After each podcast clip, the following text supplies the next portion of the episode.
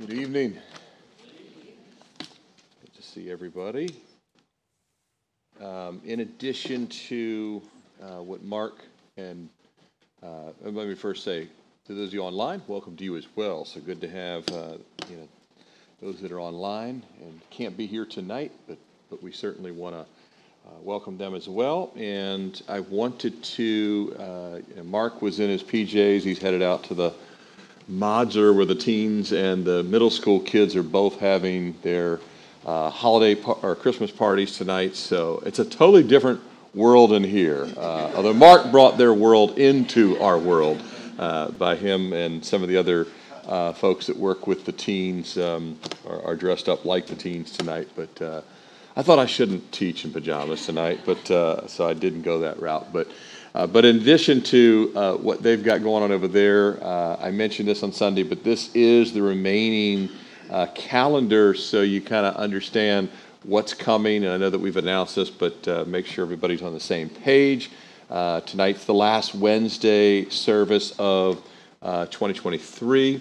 Um, next Wednesday, no service. The Wednesday after, no service. But next week, we have the Friday, the 22nd service. So that is in lieu of our normal Wednesday service. That's the one the uh, the adult choir will be singing. The kids will be they have a program, and then I'll be sharing that night as well. So, uh, but again, this Sunday normal um, eight eight thirty and ten forty five, and then uh, because Christmas Eve and New Year's Eve both fall on a Sunday this year, and that's not uh, something we get uh, every year, but this year they do. So. Uh, being that both of those are significant holidays, we will have our normal. It's going to be our regular service, but it's going to be just one combined service at 11 a.m. So that gives uh, our folks um, that serve and sound team and ushers and uh, we will have children's ministry both of those days. But again, uh, just simplifies things a little bit for those two Sundays. So just keep that in mind.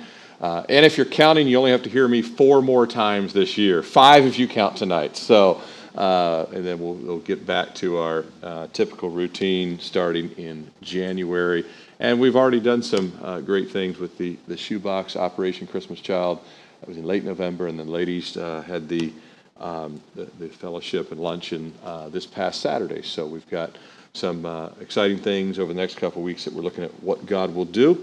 With that, turn with me in your Bibles as we will be finishing uh, the Joel series tonight. As I mentioned in the new year, we'll have Wednesday prayer for uh, January. Uh, we might do one different Wednesday somewhere in January, but then uh, February I'll begin the study of Joshua, um, and so that's just something on the horizon. But we're finishing the book of Joel tonight. Uh, before I read these verses, uh, I, most of you in this room, looking at your age, I, I can tell who would know this. How many of you used to remember the overhead projectors? They were this big clunky thing that was on wheels and it got wheeled into the classroom and it had this uh, you know neck on it like that and then uh, and your professor or teacher would put the transparencies down and they could they could write on them and and uh, so tonight is kind of like the, the transparencies uh, you would actually they would layer them like you put one down and you layer another one on top of it, and you layer another one on top of that. Now you have PowerPoint for all this stuff, but back then that's the way you did it. You slide another one on top, and you would layer it up, and it would all, and hopefully your lines matched up and everything matched up and everything. Uh, so as we look at the uh, closing study in Joel, it is kind of like that in the sense that we're reading just these remaining verses, but I will layer things that are not in the text, but are directly related to the text in other parts of the Bible. So each transparency kind of lays on top of it. So when we look at, let's say, the book of Zechariah, we look at the book of Revelation, and those things layer over the book of Ezekiel, which we'll touch on all these passages tonight. They connect with the passage we're looking at tonight. So you have your your starter transparency, which is Joel, but we'll lay some of these other ones over top. Make sense? Uh, so back to our uh, text tonight. If your Bibles are open uh, we read through verse 11 of chapter 3, and we'll pick it up and we'll reread verse 11. Um, actually, just for the sake of really kind of getting the full context, let me read it from verse 9. Uh, because we did cover 9 through 11 last, uh, not last week, but the Wednesday before. Last Wednesday was our prayer night. But let me start in verse 9, but we're really going to be covering verses 11 through 21. But just so we kind of see the context, verse 9 proclaim this among the nations Prepare for war. Wake up the mighty men. Let all the men of war draw near. Let them come up. Beat your plowshares into swords and your pruning hooks into spears. Let the weak say, I am strong. Assemble and come, all you nations. Gather together all around. Cause your mighty ones to go down there. Uh, go down there, O Lord. Let the nations, verse, thir- uh, verse 12, let the nations be awakened and come up to the valley of Jehoshaphat. For there I will sit to judge all the surrounding nations. Put in the sickle, for the harvest is ripe. Come, go down, for the winepress is full, for the, uh, the vats overflow, for their wickedness is great. Multitudes, multitudes in the valley of decision, for the day of the Lord is near. In the valley of decision, the sun and moon will grow dark, and the stars will diminish their brightness. The Lord also will roar from Zion and utter his voice from Jerusalem. The heavens and earth will shake, but the Lord will be a shelter for his people and the strength of the children of Israel. So you shall know that I am the Lord your God, dwelling in Zion, my holy mountain, and Jerusalem shall be holy, and no alien shall ever pass through her again. And it will come to pass in that day that the mountains shall drip with new wine, the hills shall flow with milk, and all the brooks of Judah shall be flooded with water. A fountain shall flow from the house of the Lord and water the valley of Acacias. Egypt shall also be a desolation, Edom a desolate wilderness because of violence against the people of Judah, for they have shed innocent blood in their land. But Judah shall abide forever, and Jerusalem from generation to generation, for I will acquit them, acquit them of the blood, of the guilt of the blood, uh, whom I had not acquitted, for the Lord dwells in Zion. Let's pray again. Father, we thank you for this time tonight. Uh, Lord, first to worship you in song, and now to worship you by opening your word. And Lord, we pray that our worship would be truly surrendered hearts and, Lord, open uh, minds and open hands and open ears to what you would have us to hear and to know and to trust in and to apply in our lives. And Lord, that we would be those that would be truly ready for your return, for it's getting closer and closer as we see in these things that have been prophesied long before. Uh, they are closer by the second. Lord, we pray that uh, you'd stir us, that we'd have a zeal for you these days in which we live. And Lord, even in this Christmas season, we pray that we'd be a bright light to those that don't know the true meaning of why you came to this world. And Lord, why you'll be coming back again. And it's in Jesus' name that we pray. Amen.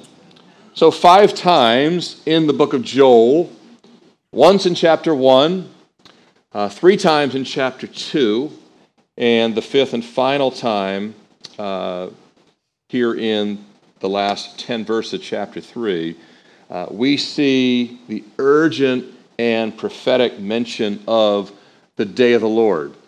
As we looked at it throughout the book of Joel, the day of the Lord speaks of a coming day which includes a literal, specific day, but it also speaks of a longer period of time with God pouring out his pent up wrath and judgment. Did you guys know that God's wrath is, is piling up? And he's going to pour it out on the nations, but this day of the Lord is also, a lot of people don't know this, it's also inclusive of God's final and complete deliverance of Israel. It's not just the judgment of the nations, it's not just a specific day, it's not just a period of time, although it is all those things, but it also con- uh, includes the complete deliverance of Israel as a nation, and it also includes the thousand year reign of Christ. Much like you say, well, how can all that be the day of the Lord? Well, the same way you'd say, I have to go to work this day, but you also say, in the day of my youth. And you know what you're speaking of in both cases. And so the day of the Lord has this wider context. Additionally, uh, judgments poured out by God at prior times, all throughout history, are all foreshadows of the day of the Lord. So when you see judgment like, uh, let's say, Sodom and Gomorrah, that's a foreshadow of the day of the Lord, but it's not specifically the day of the Lord. And here in this small book of Joel, we see references to virtually all of these aspects of the day of the Lord uh, in these last verses, you see the whole composite of the specific day, the period of the tribulation period, but also the millennium reign of Christ. All of that is the day of the Lord.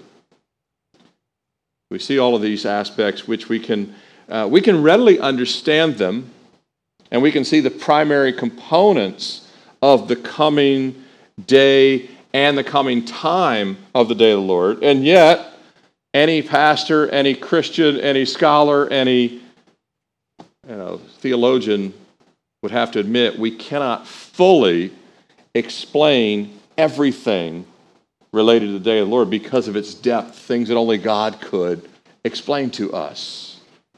That said, as with so many other things in Scripture, the Lord's given us more than enough to understand, to study, to learn, to apply, to apply and proclaim, which is what we're doing here tonight. If you're taking notes, you see the, time, the title this morning, The Day of the Lord, Coming Judgment and Renewal, because it does include the renewal. You want to be in the Lord for the renewal part, the judgment part.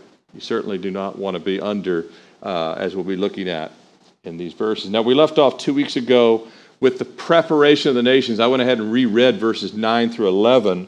The preparation of the nations, those uh, first verses starting with verse 9, where it says, Proclaim among the nations, prepare for war, all the way down to verse 11, Assemble and come up, you nations. Uh, in the lead up to the tribulation period, and obviously, we've been in the lead up to the tribulation period from the day Jesus ascended back into heaven.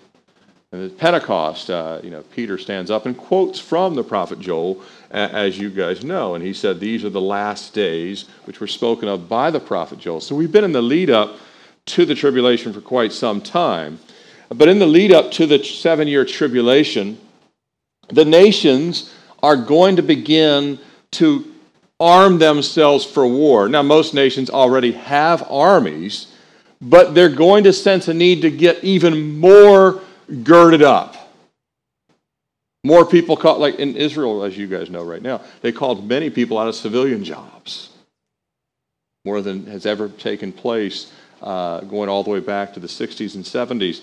Uh, but nations will begin to arm themselves for war. Lasting peace, which all of you know has been elusive in world history, will be utterly impossible in the days ahead. The Antichrist, and Jesus said there would be a coming Antichrist. The epistles, some of the uh, writers of the New Testament, they write about the Antichrist. We see uh, not the exact name, but certainly uh, the same individual uh, reference in the Old Testament as well. But the Antichrist, uh, by the time we get to the tribulation period, will have coalesced power from most of the world's leaders. I'm of the mind that he does not coalesce power from the kings of the East, which would be the Far East, China, and others, but uh, you know, there's debate about that. But uh, he, either the whole world or most of the world, the Antichrist will have coalesced power by the time of the tribulation. Uh, and he will have helped broker uh, short term peace agreements, probably in multiple places around the world. But the most important, by far, uh, being the peace covenant that he will personally broker with the nation of Israel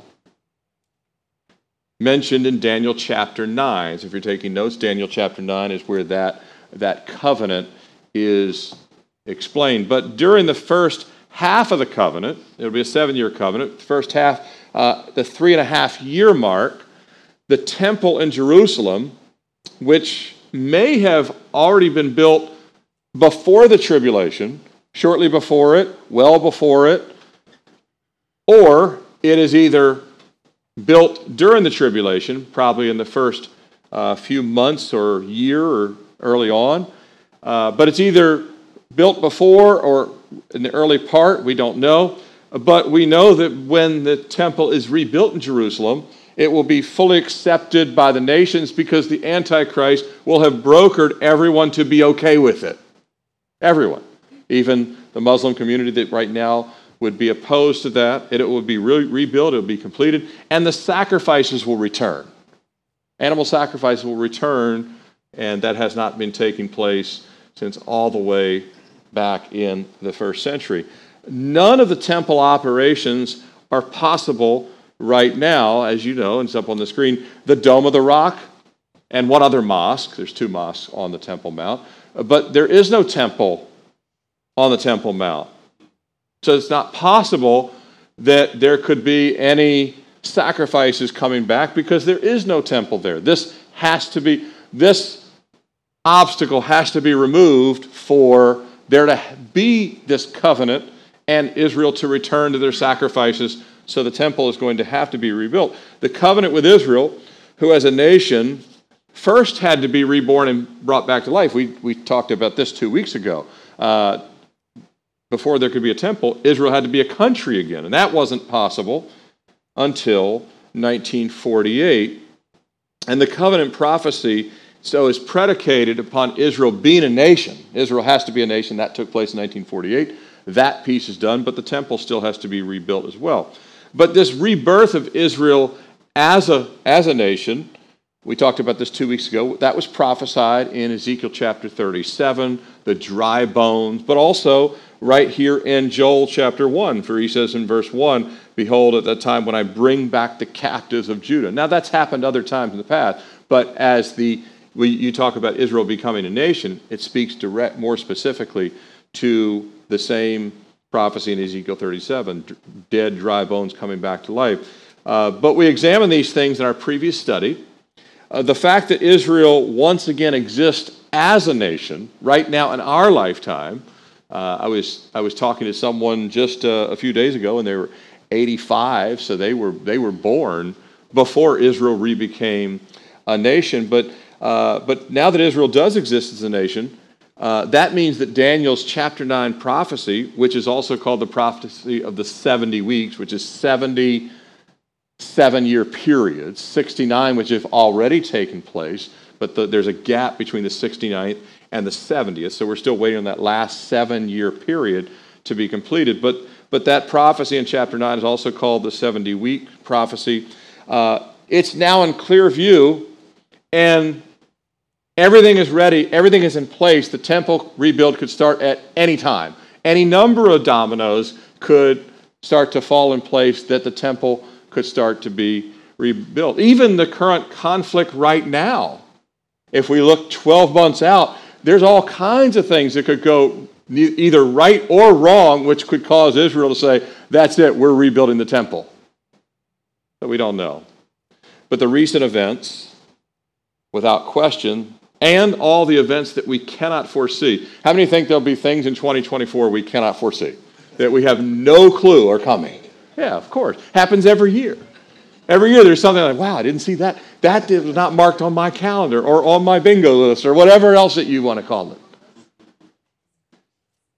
So, the events that we see now, but also the many events that we can't foresee, God's going to use those events to funnel everything into place. That makes sense? He's using all of it to funnel everything into place. For all we know, the Antichrist might be alive right now. He's referenced in Second Thessalonians, among other places. I mentioned that uh, he has different names but not just the Antichrist, but here he's called the man of sin. And we see important aspect when he's going to broker this deal that he's going to break at the three and a half year mark. There has to be a temple there because look what it says. It says he's going to go sit in the temple. There is no temple for him to sit in right now. He's going to go sit in the temple as God, capital G O D, by the way. He's not that, he's little G O D, but I'm saying he will express to people that he is God in human flesh. He's the, he's the fake, false Christ, anti, in place of. It can, be, it can be against or in place of. But the temple has to be rebuilt. Paul knew that for him to go in and administer the sacrifices as if he is both high priest and God himself. So there is no temple right now. But the Antichrist might actually be alive right now. That's not my concern. I look for Jesus. I do not look for the Antichrist, by the way. I'm just saying he could be alive. Uh, we're not told to look for the Antichrist. We're told to look for the coming of the Lord. But we're also told to know the signs, and in knowing the signs, you will know things about that. Does that make sense? So it's like it's in your it's in your view, but it's not your primary fixation at all. But you still could notice. If I start to see things that look like the Antichrist, I'd say, well, that's a person I probably would never vote for, right? and I see a lot of that, by the way. But they're not all the Antichrist. They just have a lot of his bad characteristics. But whether he is or isn't alive, the world is more ripe than it has ever been for total deception. People can't even discern what a man and a woman is anymore. But the world is ripe for total deception. A ruler to consolidate power. The world is ripe for someone who can promise to solve all of the world's political, health, food supply, socioeconomic, and conflict related I'm talking about nation against nation or ethnicity against ethnicity, the things that Jesus talks about. Matthew chapter 24. Uh, all of the, someone who can promise to solve all of those issues that are on the front page news of your phone. And the Middle East, and most specifically Israel in the Middle East, will be and already is at the top of the list. Would you not agree? It already is. And the whole world talks about it right now. It's already at the top of the list, and it certainly will be even more so when he enters into this covenant discussion with Israel. Now, even before the final puzzle pieces begin to be put into place, because they are all over the table right now, but they will start to come, and some of them are certainly together. Israel being a nation is a big puzzle piece that is in place.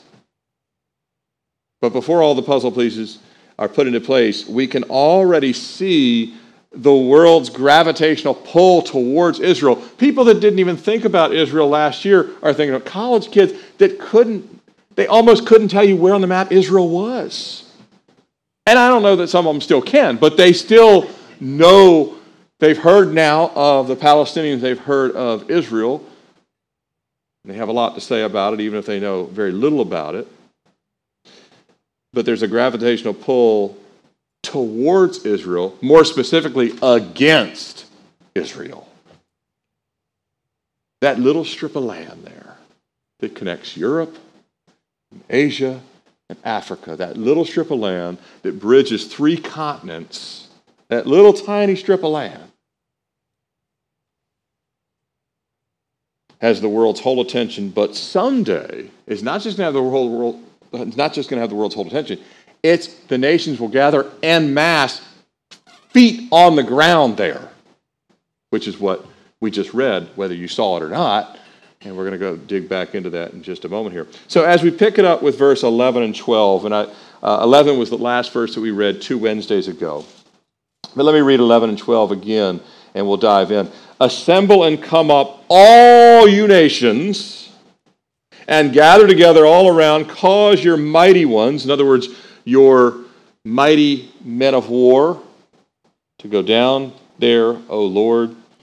Verse 12, let the nations be, let them be wakened and come up to the valley of Jehoshaphat, for there I will sit to judge all the surrounding nations. So as we pick up with verse 11 and 12, the nations, uh, as they are today, will have already begun arming for war. And uh, think about right now the United States, China, Russia, the, uh, uh, Canada is, is actually the second largest landmass country in the world, but the other three are in that list. Canada goes Russia, Canada, China, United States as far as landmass. So three of the four largest landmass countries in the world are the three I just mentioned United States, China, and Russia. And all three of them, our nation included, are working on expanding our military capabilities. Now, uh, in the, the space frontier, how we can knock each other's satellites out, disarm, disable each other's satellites,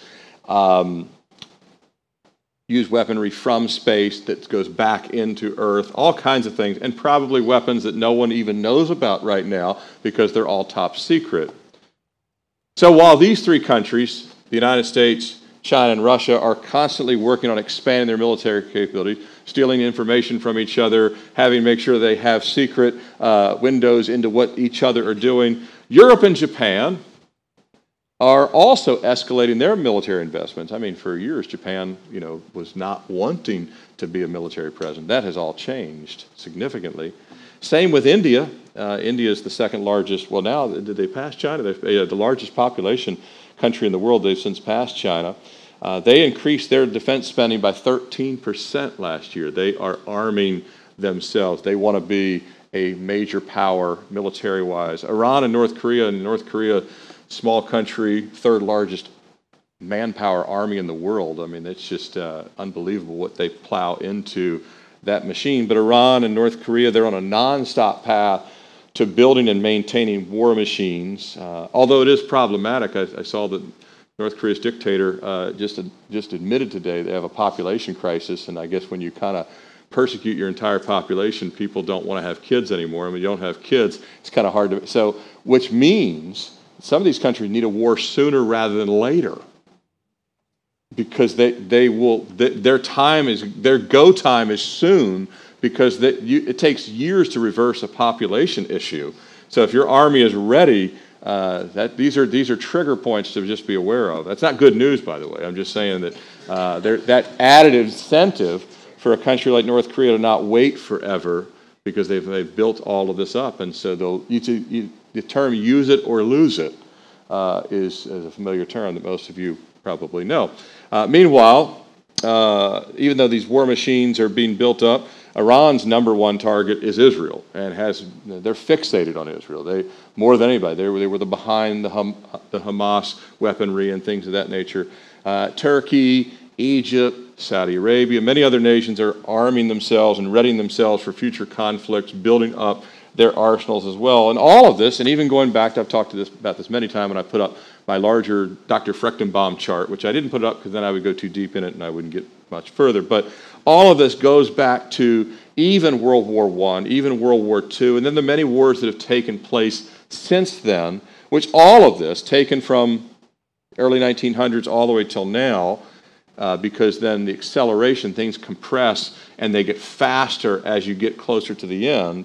But all of it looks very much like the wars and rumors of wars that Jesus said would precede the tribulation. And of course, they would not just precede the tribulation, there'll be many conflicts and wars going straight into the tribulation as well. Uh, that tribulation being the 70th week, also called the time of Jacob's trouble, because this is also God's, the day of the Lord, will deal with judgment on the nations, but also his rescuing of his chosen people, Israel. What we see in our lifetime, and not just our, well before us as well, it's been happening for a long time. We see the nations becoming restless and more restless. Everyone seems to be becoming more restless these days, but we see not only individuals, but nations becoming restless because they cannot find peace. And why? Because they've rejected the Prince of Peace. This is the Christmas season, one of the names of Jesus. He should be called Wonderful Counselor, Mighty God, Everlasting Father, Prince of Peace. And the reason why the nations can't find peace and will not be able to find peace. It'll be utterly impossible for them to find peace as we get closer and closer to God's judgment is they've rejected the Prince of Peace. And just about anything could ignite a major war. Do you agree with that?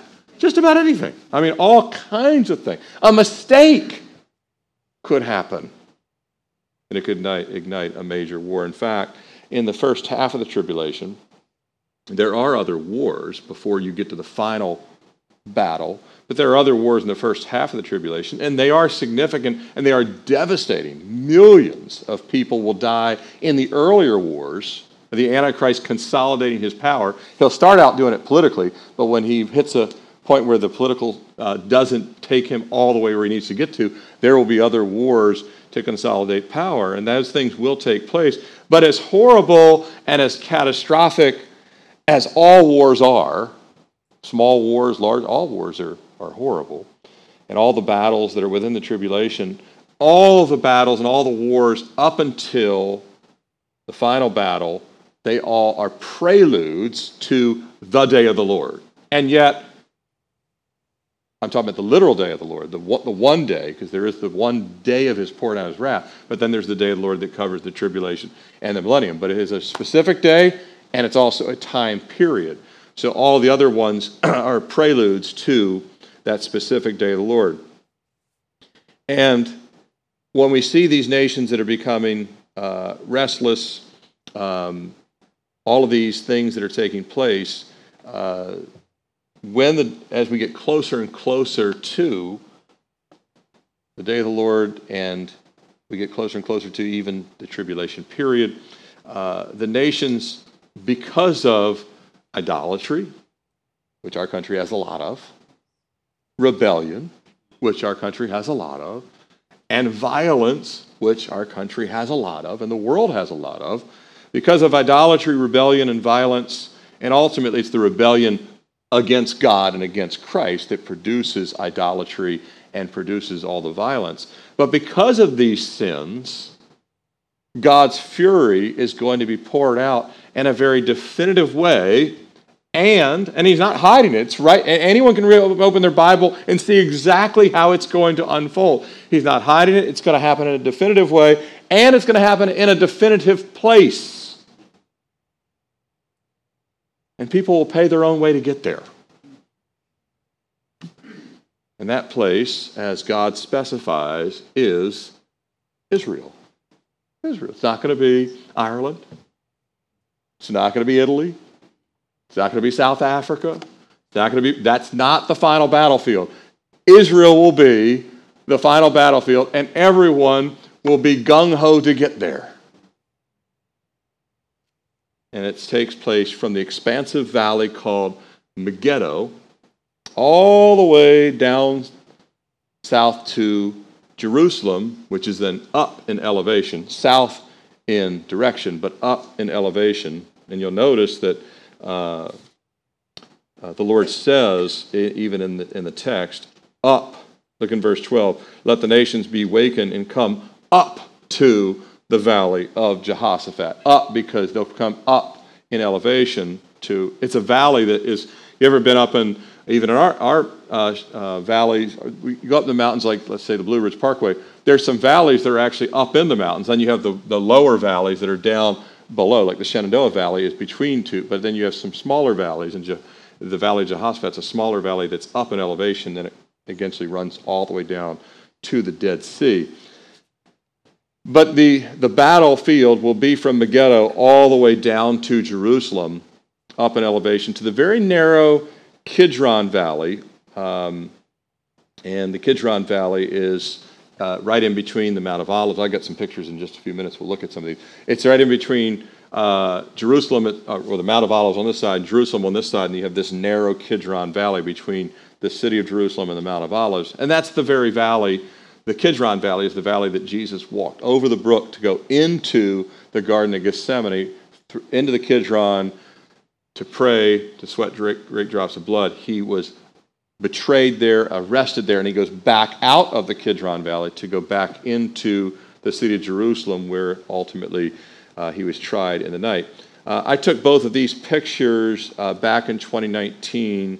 This one was up on Mount Carmel facing southeast. So that, that massive flat plain is Megiddo. Uh, that is, uh, that is Megiddo there, and uh, but that you're up on Mount Carmel and you're looking you're looking southeast there, and then from Tel Megiddo, which a Tel is is a man-made hill. I mean, it's a bunch where they've kind of layered city upon city upon city, or layer upon layer, and, they, and it looks like kind of like a ziggurat looks if you covered it then with, with dirt and you made it into a man-made mountain.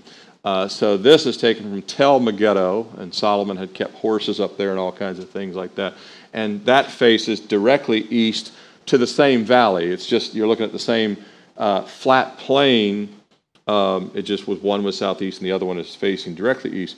But God is going to gather the nations. Uh, they'll come first. They'll come there first to come against Israel. But they'll ultimately stay there to fight against God. Because God's always the issue anyway. Israel's just in the way. When Jesus said it's not you, I'm talking about born again Christians now, Jesus it's not you that they hate, it's me. So when they hate you for your faith, it's really they hate Christ. I mean, if you would just kind of ease up on your Christianity, they'll be okay. That's not going to happen. God's not going to let ease up on his own people either. Uh, but ultimately, at the end of the seven year tribulation, they'll start out going there to battle against Israel, uh, to take every last inch of land from Israel and to annihilate the, the people, which is obviously Hamas would love to do right now, and ISIS would love to do it, and Iran would love to do it right now. But at that time, the whole, the whole world will agree with them at some point, but ultimately their, their fight will be against God Himself. And so the armies of the world will be pressed into this valley right here, Megiddo, and all the way down through not and probably not just the the Jezreel Valley, but even the Rift Valley, which is the Jordan, also called the Jordan River Valley.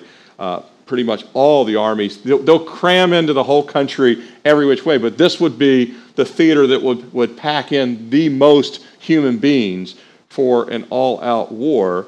And Napoleon, when he stood uh, looking over the same valley that I took pictures of, the same one you're seeing up on the screen. Napoleon, when he looked over this same valley, it's also called the Jezreel Valley. So if, you're, if you heard that term, it's uh, Megiddo or the Jezreel Valley.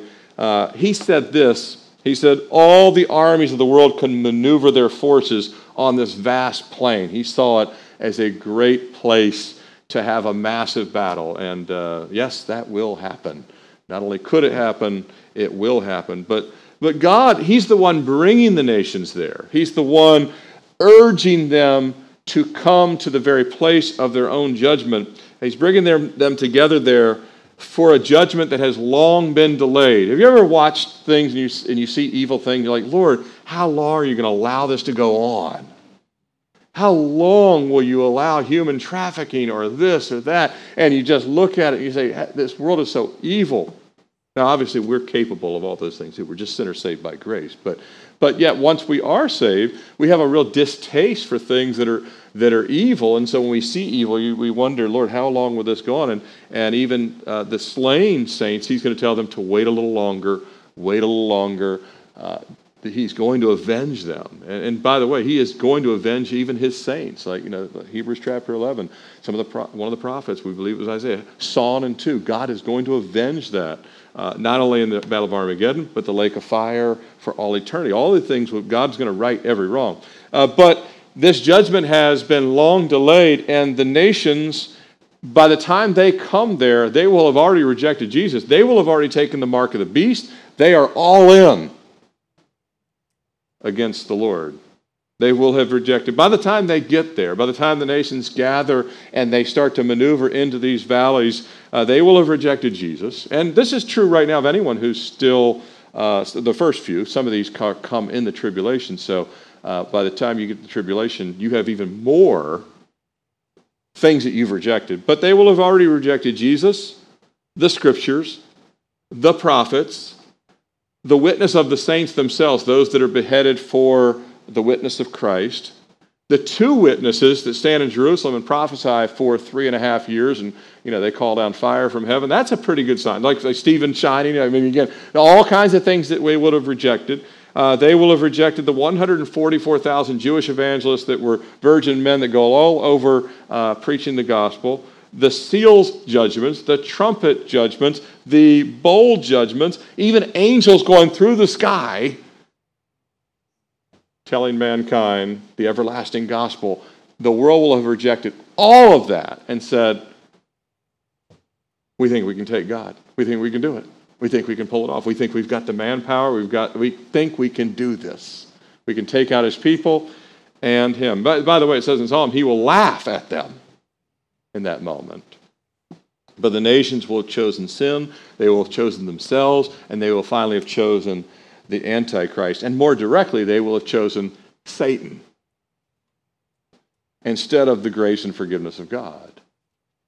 The Lord will draw the nations to Israel and he will let them follow the full lust and the full deception of their own desires to their own destruction. In Zechariah chapter 14, another one of these um,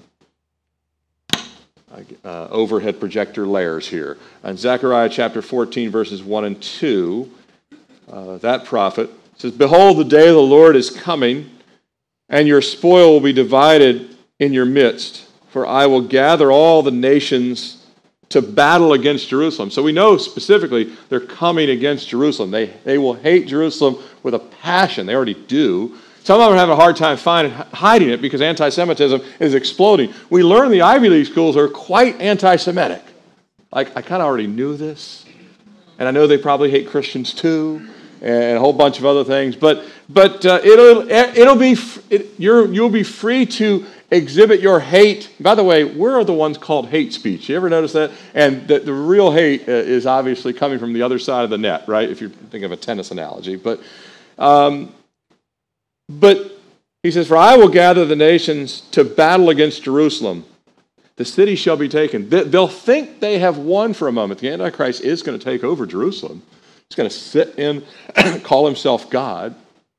For a brief little bit of a micro moment there. They're going to think they have pulled it off. The city shall be taken, the houses rifled, uh, the women ravished. It says the women raped, which Hamas just did. It will happen again, but on a much larger scale. Half of the city shall go into captivity, but the remnant of the people shall not be cut off in the city. So a remnant is going to escape. That's where Jesus said, drop everything in Matthew chapter 24.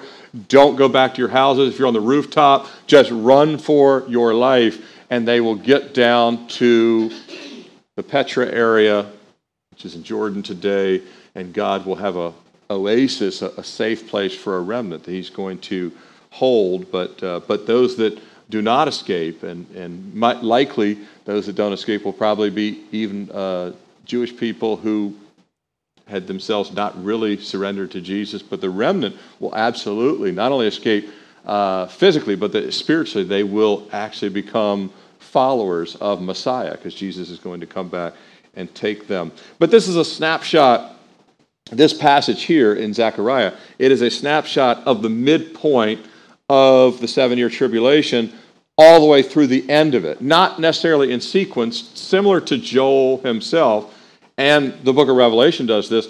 It doesn't always, as I talked about, the timeline doesn't go in a straight line. It goes back and forth, and you've got to know when there's interludes where they went back two chapters or even back sometimes much further time than that. But this it's a snapshot of the midpoint of the tribulation through the end of the tribulation, uh, as Israel is going to be double crossed by the Antichrist, double crossed and deceived by the Antichrist.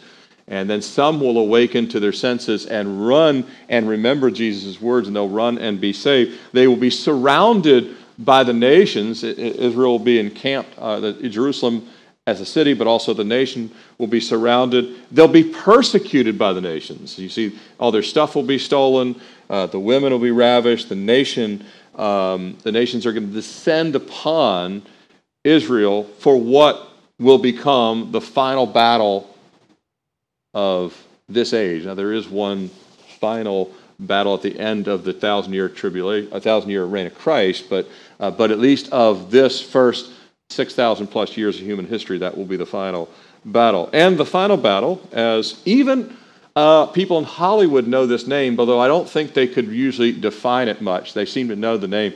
It's called Armageddon.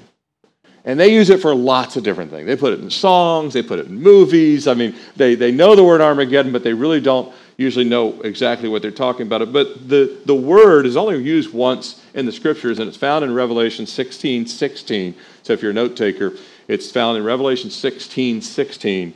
And they gathered them together, them being the armies of the world, to the place in Hebrew called Armageddon. Uh, the word Armageddon is actually that's really the Greek transliteration of the Hebrew word. So Armageddon is actually Greek, but it is the Greek transliteration of, it sounds basically the same as the Hebrew word, which is Harmageddon. Har uh, being um, mountain or hill, and Megiddo being the, the flat plain that we just looked at in the pictures a few ways back. So Megiddo is the flat plain. Har, a hill, a tell, a little mountain. It doesn't. It's a view down at Megiddo. So Har Harmageddon in Hebrew is Armageddon.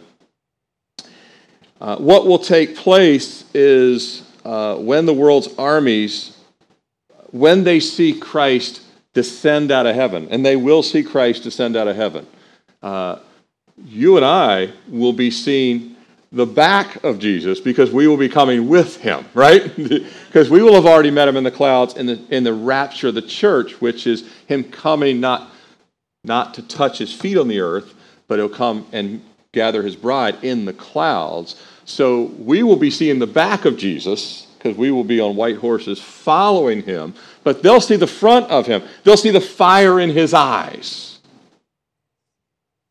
And when they see Christ descending from heaven with his saints at the second coming, which is different from the rapture of the church, the world is going to turn their weapons. This is one of the dumbest things, and this is the dumbest thing. The world, ever, they will turn their weapons at Jesus as if it can do anything. Pure insanity. But that's the word delusional. When you actually think you can take God we used, to, me and my wife used to joke. We had we had some friends when uh, when our girls were toddlers, and my wife would sometimes babysit the other ladies' toddlers, and one of them had like a real like fiery little attitude, like a three-year-old. And and and my wife would say she looks at me like she thinks she can take me. Like uh, I think she really thinks she can take me, and like there's no chance. But the, the the look is like I think I can take her out. I think I can win this thing, you know. And that's a small, but the world's, it's not even in the same ballpark. It, it's just, that's, uh, God really will laugh at them. Revelation 19 19, go three chapters forward there in the book of Revelation. Uh, and I saw the beast, the kings of the earth, and their armies gathered together to make war against him who sat on the horse and against his army. Do you see how the t- attention is going to turn from Jerusalem to Jesus? They Zechariah said they are coming to battle against Jerusalem. Joel says the same thing, and they do. But once they realize that that first of all, they don't even get a full win because the remnant that escapes will drive them batty. That they didn't, they didn't annihilate. And that drove Hitler crazy that he, he always knew he was missing some Jewish people. And so uh, but the, the remnant will escape will drive them crazy, and they can't get to them because God has, will put a cocoon around the remnant, and it will drive them bananas that they have all the technology in the world, and yet this happens. In, you ever notice like some convict escapes? We got the CIA, the FBI, state. Everyone's trying to, and no one can find this person. And then if you do the slightest thing in this country, they'll track you down in a heartbeat. But, uh, but um, you know the they won't be able to find uh, the remnant, and it will drive them crazy. Uh, and obviously, while that's all going on, they're breaking out in boils. They are getting tormented by all the other plagues that God is draw, uh, um, uh, pouring out on the world. And they're, gonna, they're getting madder and madder at God the whole time. And so when Jesus appears, they think, this is our chance. Just, we put him on the cross. This time we're going to take him out for good. And of course, it's not going to go that way at all, is it? They will guard together to make war against him who sat on the horse and against his army. So us too, by the way, he, he they, the Antichrist and all those would gather there. Uh, now, aside from the army slaughtering one another, and that'll also happen, they will turn their weapons on each. It's going to be total chaos, like you've seen this happen in the Old Testament as well. Revelation 19:21 uh, tells us, and the rest were killed with the sword that proceeded from the mouth of him. Who's on the horse? Jesus said, "I will." He will tell all of us, "Don't lift a, don't lift a pinky. My sword coming out of my mouth will take care of everything." and all the birds will be filled with their flesh. Somehow God will make sure the birds avoid all the other things so they are ready to eat. And that's how God does things. The birds are like, like why are everyone else dying, but we're not? You know, because you're going to have a massive feast. The Lord says here in Joel chapter 3, verse 13, look at verse 13. He says, Put in the sickle, for the harvest is ripe. Come, go down, for the wine press is full, the vats overflow, for their wickedness is great. It's all the pent up wickedness brings an equal measure of pent up wrath. But he says the wine press is full. And the wine press is full. He's going to put in the sickle. Uh, this is figurative speech, be, mean, meaning the wine press, of a literal, it's figurative of something literal. The figurative is winepress, the literal is a bloodbath, is coming upon the armies of the world that are gathered there in Israel. And uh, it's the same word that's, that Joel uses, winepress, in verse 13, then John uses the same word in Revelation chapter 14, verse 20. Look up on the screen. And the winepress, Joel says winepress. Well, actually, Joel doesn't say it. God says winepress. Joel is the one that received God's verbatim word. So God says winepress. Then in Revelation, it's reiterated, and the winepress was trampled outside the city. The Kidron is just outside. That's why Jesus went just outside the city into the Kidron Valley. The winepress was outside the city. The blood came out of the winepress up to the horse's bridle for 1,600 furlongs. Um, and, and a lot of scholars have you know, propose that by the time you get this late in the tribulation, a lot of the technology is not working so well. And so horses are commandeered, and it is a foot battle. It's like going right back into the Middle Ages. Spears and swords and cell phones not working and all kinds of satellite. I mean, you imagine all the cosmic disturbance is going to happen. I mean, uh, eventually you get to the end there, and it will be like. Um, way worse than going back to AOL dial-up and things like that. nothing, uh, nothing is going to probably work all that well. Uh, but at any rate, we don't know all the all the reasons. But the other thing is, I think that they just will have a desire, just like um, Hamas could have.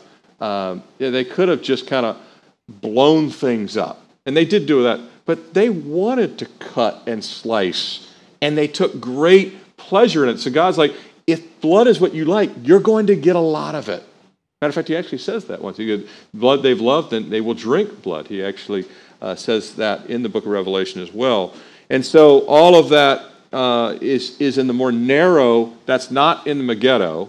It, it specifically says that this blood of the horse is bridle. So if you know where a, a horse is, you know, I don't know, petting a horse about here, you know, the bridle's up here. So that's a, that's a lot, that's a really massive amount uh, of blood, and it's in the narrow Kidron. And here's a picture of how narrow the Kidron. I took this picture um, on the south end of the Temple Mount, so just that little wall there is where the Temple Mount begins to kind of go uh, parallel to the Mount of Olives. But you can see how narrow the Kidron. You can see that little walkway that's at the bottom. What you can't see, there's actually a road that's hidden. Uh, it's to the left of the walkway too, uh, but or that little footpath you can see, but it gets very narrow. And for the blood to be at the horse's bridle, it's even more. You can see how much blood would be uh, in that area. You're talking about you know millions of people jammed in, or hundreds and hundreds of thousands. I don't know what the number would take to have such a, a, a horrific scene. But in the middle of the battle and the chaos, and you can see the Kidron goes up. Uh, it goes up to the uh, kind of the north end of the city, and then it descends for another uh, 4,000 feet all the way till it meanders to, um, to the Dead Sea.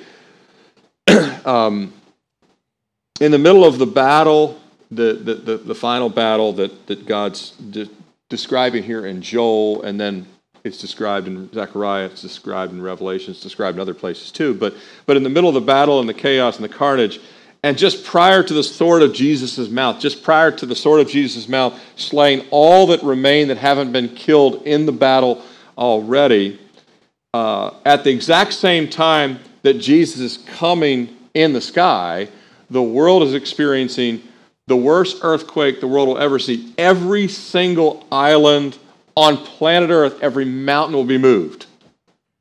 Can you imagine that shaking? That's happening at the same when he splits the sky, the world will have the worst earthquake. The whole planet will shake.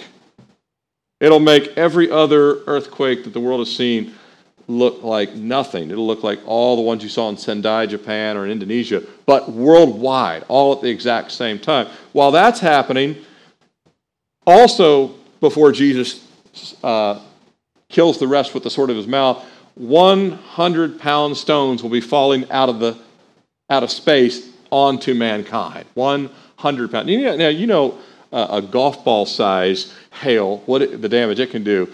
Uh, a uh, hundred pounds uh, is unbelievable, and the, the, the force that that will come with. But they're falling from crushing armies, crushing weapons, crushing buildings, crushing everything they strike. And then in Revelation 16 21 is where that's mentioned, and great hail fell from heaven upon men, each hailstone about the weight of a talent, which is 100, about 100 pounds. Men blaspheme God because of the plague of hail. That might be the last thing they say before one hits them, but uh, and the plague was exceedingly great. Um, in verses 14 through 16, Back to Joel, look over in your Bibles. Multitudes, multitudes in the valley of decision, for the day of the Lord is near. In the valley of decision, the sun and the moon will grow dark, and the stars will diminish their brightness. The Lord will roar from Zion and utter his voice from Jerusalem. The heavens and earth will shake, but the Lord will be a shelter for his people and the strength of the children of Israel. That's the remnant uh, that would be sheltered during all of that. Only the remnant would be sheltered. Uh, the 144,000, they'll, they'll be sheltered by God to whatever length of time He has.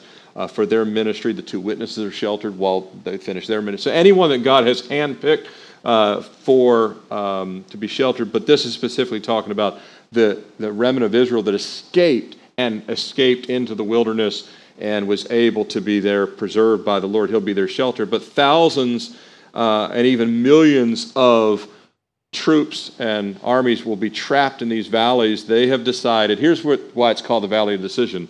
Um, a lot of pastors use Valley, I've used it before, Valley Decision with altar calls and things, and there's a good, there's a practical purpose in using that term, but here it wouldn't apply.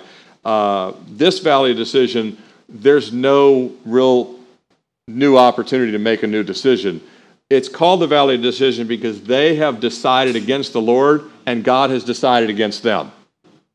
It's Valley Decision because both sides have made, they've decided they never will come to God and God's decided, I will never receive you. They've received the mark of the beast. They can't even be uh, redeemed after that. So it's a Valley decision. Everyone has made their decision. Hence, it's the day of the Lord. It's his day to recompense upon those that have decided against him, the day he is designated and he's fully decided upon for this righteous judgment to be poured out. In, um, uh, in that same passage, verses 14 through 16, other judgments that take place in the, in, in the tribulation, like the moon and the sun going dark, the stars diminishing, those are also mentioned uh, in the judgments that take place, the plagues that are poured out in Revelation, and Joel mentions them as well. And it says, The Lord will roar, and this, of course, squares with one verse that's found in the book of Revelation because Jesus is called in Revelation 5 5 the lion of the tribe of Judah, and he will, in fact, roar from heaven as he descends. Now, back to Zechariah 14. We, we looked at Zach, another layer on the um, uh, transparency here. Uh, we looked at the verses 1 and 2 of Zechariah. Here's verses 3 and 4. And if you're writing it down, just you can put Zechariah chapter 1, verses 1 through 4, and there's even more after that. But it says, Then the Lord will go forth and fight against these nations. So we're kind of jumping back into what God says he's going to fight directly against as he fights in the day of battle. And in that day, his feet will stand on the Mount of Olives. The only way God has feet is in the person of Jesus, his son. So we know that this is, a, is about the, the Lord Jesus himself. Um, so his feet will stand on the Mount of Olives. That was the last place Jesus' feet were before he left the world. He goes up, and now he will come back to the very place which faces Jerusalem on the east. And the Mount of Olives is going to be split in two, the rest of the verse, which faces east, Jerusalem on the east, and the Mount of Olives shall be split in two from east to west, making a very large valley. Half of the mountain shall move north, half of it shall move towards the south. Let me go back to the same picture, and I did a little diagram there. So it says that half of the mountain will move north and half will move south. Where you see the little dotted line, uh, it will it will go in opposite directions of that dotted line. That's how, and the temple will face the open valley. Right now, the temple faces the mountain, but Mount of Olives will half will move north, half will move south, and it'll be an open valley. They'll go straight through. Uh, and when Jesus puts his feet there, Uh, and he doesn't need to, another mountain to stand there. He, he, can let it just keep going, and he'll stand right on air like he would on the clouds and everything, while the two uh, just kind of. Isn't it cool that they are? They're almost in somewhere in God's economy. Those two pieces are hooked and ready to be unhooked at some point in time. And whenever he does that, that's how it's going to go. Um, it goes on to say in verses 17 and 18, as we kind of bring this to a close, so you shall know that I am the Lord your God, dwelling in Zion, my holy mountains, my holy mountain, that Jerusalem shall be holy, and no aliens shall ever pass through her again.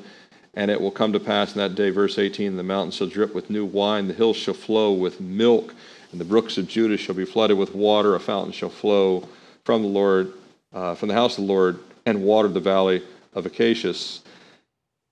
Israel is going to when Jesus takes up his throne in Jerusalem, and won't, won't that be wonderful? When he takes up his throne in Jerusalem, his blessings are going to flow instead of his wrath.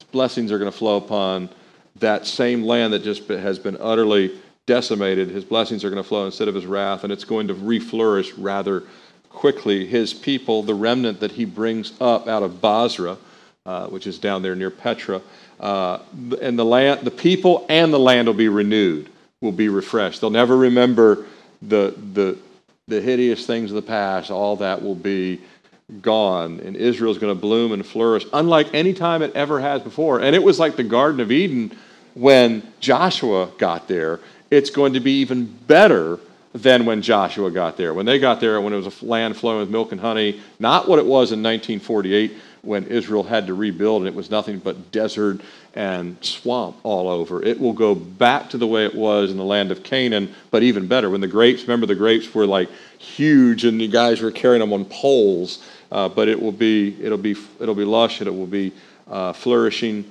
And uh, this fountain, uh, he says, uh, notice it says that. Um, there will be a fountain shall flow from the house of the Lord. Now, obviously, there's no temple there at all today. And, uh, and the temple that will be there in the millennium is not even going to be the temple that's going to be rebuilt. It's going to be a whole new temple. Ezekiel describes that one will be different than the one that, uh, that will be built that the Antichrist will defile. God will not use the one the Antichrist defiled. There'll be a whole new temple that will replace that defiled temple. But the, the water is going to flow, he says, from the house of the Lord, uh, which the house of the Lord is the temple. And that's mentioned by Ezekiel as well, another layer on our, um, on our uh, overhead projector. Ezekiel 47 1. Then he brought me back to the door of the temple, which is the house of the Lord, and there was water flowing from under the threshold of the temple towards the east. Why towards the east? Because that's straight through the open valley that has just been described by Zechariah. So straight to the east, it goes right through the open valley there would be no room for it to go due east right now. It would hit the Kidron and it would head south. But it won't hit the Kidron and head south. It'll go straight through the open valley. And so that has to take place in concert with everything else that we just read in Zechariah.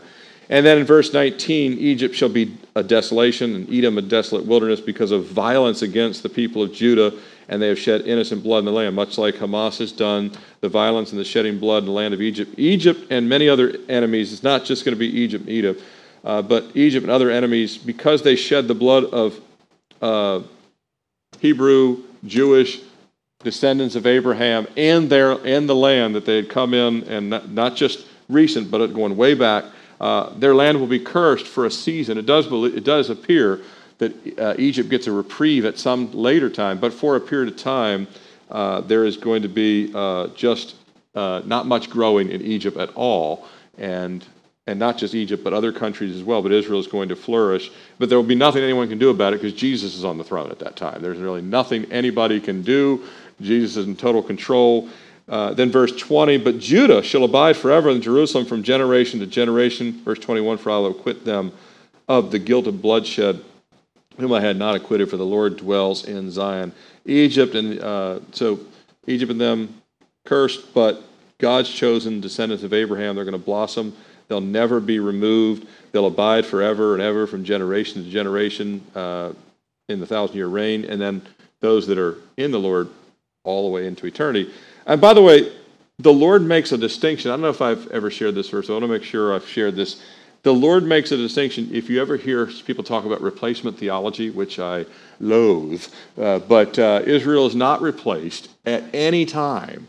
And uh, there's a verse that Paul says something, and it's very noteworthy in 1 Corinthians uh, 10.32, where the Lord makes a distinction between Jews, Gentiles, and the church. I have it up on the screen if you're a note taker. 1 Corinthians 10.32, give no offense either to the Jews or the Greeks or to the church of God. All saints do become part of his church, but not all saints are Jews and not all saints are part of Israel. Does that make sense? All saints become part of the church, but not all saints ever become Jewish, and, all, and Jews never become Gentile. And so God makes a distinction the church, the Gentiles, and the Jews. There's a place for all of them in the future family of God. But until this canvas of time uh, here before God has new heaven and earth, all three play a role, and Israel's role will not be replaced no matter how many pastors in this country preach, preach replacement theology, it won't be replaced. They might be replaced. They will be replaced eventually if they continue uh, saying things like that. But Israel will not be replaced. And obviously, the remnant is those who are born again. Just because you're Jewish doesn't mean you're in heaven. So, but there is a spiritual Israel and there's a literal Israel, and there's a literal church, and you have Jews and Gentiles. So it's interesting. Paul makes that distinction, and if you compare that with Romans 12 and other things, it, it's quite clear. Uh, but the church does not replace Israel, but the church is complementary to Israel, doesn't replace. And then lastly, verse 21, as we close for, uh, you saw that the last verse is the Lord dwells with redemption. It closes with forgiveness and the perpetuates and forgiven us. Uh, the book opened with judgment, going back to chapter 1, uh, and it nearly closes with judgment, except it turns on a dime in these last verses, and we see the renewal of God. But not just the renewal of God, we see, he says, the last verse, for the Lord dwells in Zion. And if you compare that to the end, and I put both up on the screen, to the end of Ezekiel's prophecy, which is a much larger book, obviously, 48 chapters. Uh, but uh, at the end of Ezekiel, the very last words, you can look it up in your Bible, it says, The Lord is there. And the very last v- words of, of Joel is, The Lord dwells in Zion. The Lord is there, the Lord dwells in Zion.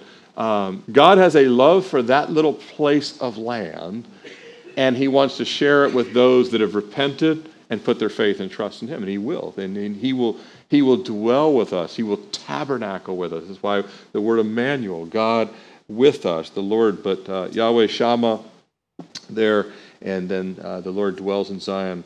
Uh, for us, as we close not only this evening, but this entire study, do we desire the presence of the Lord? Do we desire Yahweh Shammah? Do we desire the Lord to dwell with us? If we do, uh, we will love our Savior. We'll love His Word. We'll love His commands.